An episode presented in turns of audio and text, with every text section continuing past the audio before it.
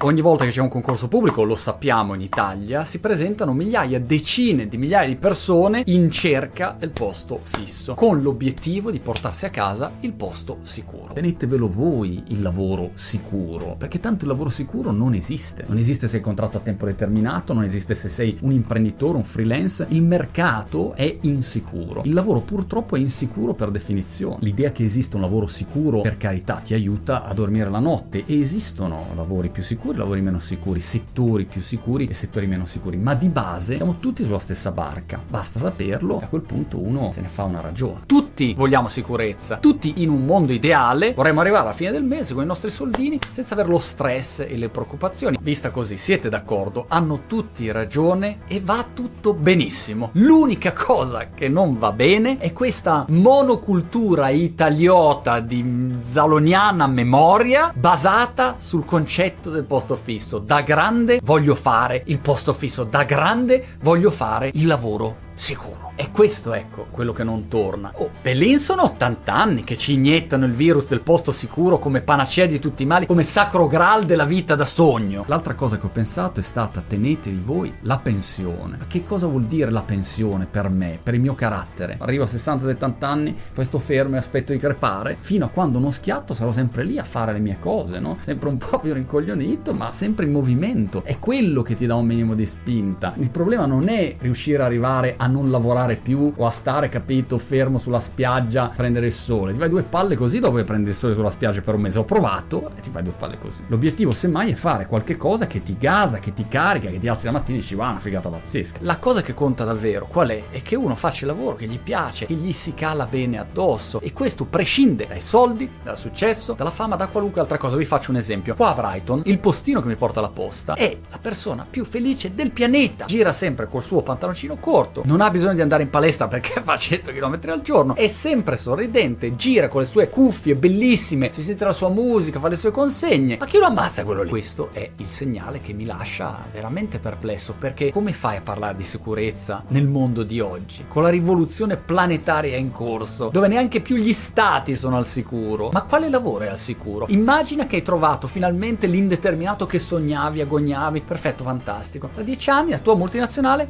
floppa, tutti a casa, tu ti ritrovi lì, 40 anni, 50 anni, e a quel punto che cosa fai? Da dove riparti? Se tutta la vita sei stato allevato come un pollo da batteria, da quando vai all'asilo fino a quando finisci l'università, con l'idea, con il dogma dominante del lavoro sicuro e del fissismo. Il fissismo, il fissismo, il fissismo mi manda fuori di testa. Perché il fissismo che cosa produce? Il poveracismo ideologico. Poveracismo ideologico funziona così. Lascia che ci prendiamo cura noi della tua sicurezza in cambio della tua apertura mentale e della tua libertà. Tu statene tranquillo. Butta nel cesso i tuoi sogni, queste cagate, la tua vocazione, tutte le tue potenzialità in cambio della sicurezza vita. Fare fatto?